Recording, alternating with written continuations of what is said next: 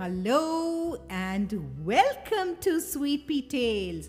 This is Radhika, and today's story is a special one from Indian mythology. It's about Lord Krishna. You know, his mischievous nature, his love for his friends, and stories of his childhood are narrated in every household.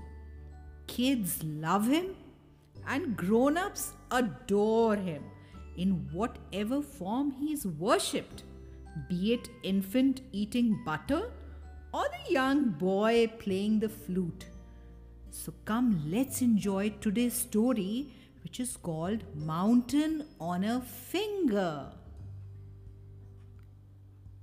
Lord Indra was the king of all gods and the one who controlled rain and thunderstorms.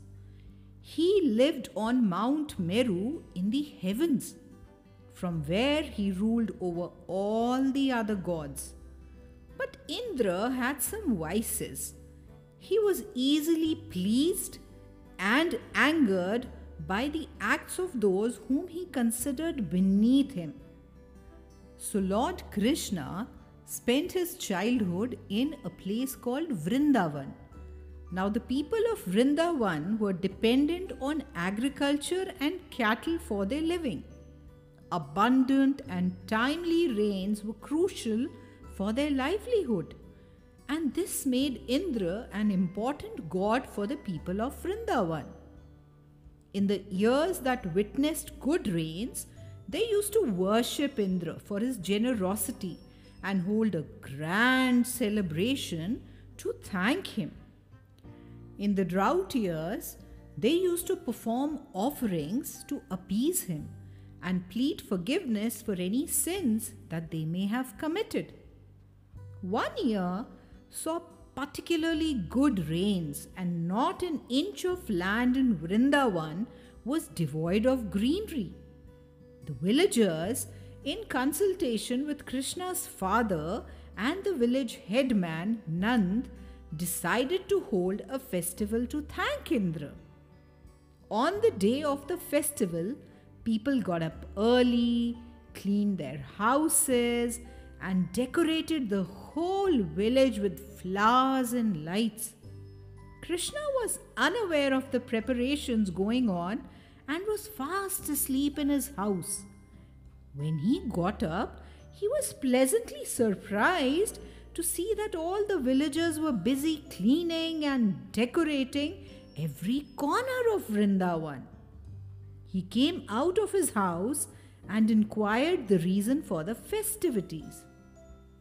He was astonished to find out that all the villagers were planning this festival to pay their respects to Indra as they believed him to be responsible for the rains. Calling out to all the villagers, he told them that it's not Indra but a nearby mountain, Giri Govardhan, that was responsible for the great harvest. He reasoned that the villagers should be praying to Govardhan instead of Indra. The villagers were astonished to hear this they could never imagine displeasing Indra as they had heard of Indra's temper. Even the mere thought of angering Indra scared them. But Krishna allayed their fears. He told them that as villagers, their main concern was to get water for the fields and cattle. When rain bearing clouds come close to Govardhan, they are stopped by the mighty mountain and shed their water in the form of rain.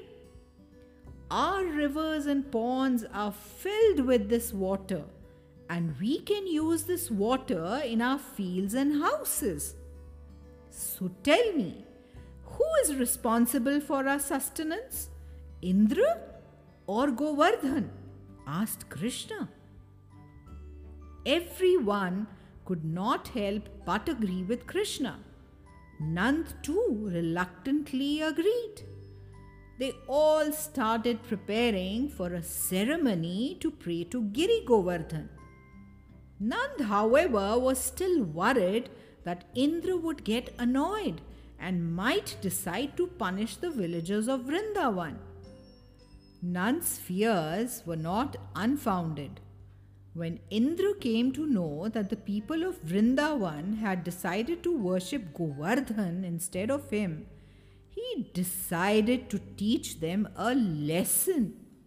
The fact that people had done so at the request of a little boy angered him further. He did not realize that the boy was none other than the Supreme Lord Vishnu. He invoked all the clouds and ordered them to flood Vrindavan. Soon the people of Vrindavan found themselves facing a heavy downpour. The situation soon worsened and it appeared that Vrindavan would soon be flooded. All the villagers were very scared and started wondering whether they did the right thing by listening to Krishna. All of them gathered and went to Nand's house to meet Krishna and ask for help. Krishna knew that Indra was taking out his anger on Vrindavan. He assured all the villagers that in this hour of need, Govardhan Giri would come to their rescue. He gathered all the villagers and took them to the foot of the mighty mountain. Then, to everyone's astonishment, Krishna placed his hand under the mountain and lifted it entirely, balancing it on the little finger of his left hand. He asked everyone to take shelter under the mountain along with the belongings and cattle. Krishna could see that everyone was scared of being under the mountain held by a little boy. To dispel their fears, Krishna started playing his flute with the other hand. The divine music made the people forget their misery and they started dancing with joy. Indra was shocked to see everyone enjoying under the mountain, but his arrogance got better of him and he decided to further punish the boy and all the villagers. He still did not realize that Krishna was no ordinary boy. It rained continuously for seven days and seven nights. For all that while, Krishna held the mountain aloft on his little finger. Wanting to give Krishna some rest, the villagers set up long sticks under the mountain to support it. They requested Krishna to let the mountain balance on the sticks and take some rest. Krishna smiled at their innocence but agreed to their demand. The moment he moved his finger, all the sticks broke under the weight of the mountain. The villagers at once requested Krishna not to leave the mountain. Once again, they understood that Krishna was no ordinary child but God Himself. Indra had witnessed all this. He understood his mistake and realized that the child holding the Govardhan mountain aloft was none other than Lord Vishnu. He ordered the clouds to stop raining. He then mounted his five headed elephant Airavat, came down from the heaven, and bowed before Krishna, asking to be forgiven for his arrogance and obstinacy. Krishna forgave him the people of Vrindavan returned to their homes completely entranced by what all that had happened. While they had known Krishna for many years, they had never experienced the joy of the Lord's company for so long. Well, my dear sweet peas, Every story associated with Lord Krishna has a life lesson, and this is no different. The story teaches us that we must be brave and always do the right thing. That is the most important lesson we've learned from the story today. That's all for now. Do take care and remember to smile.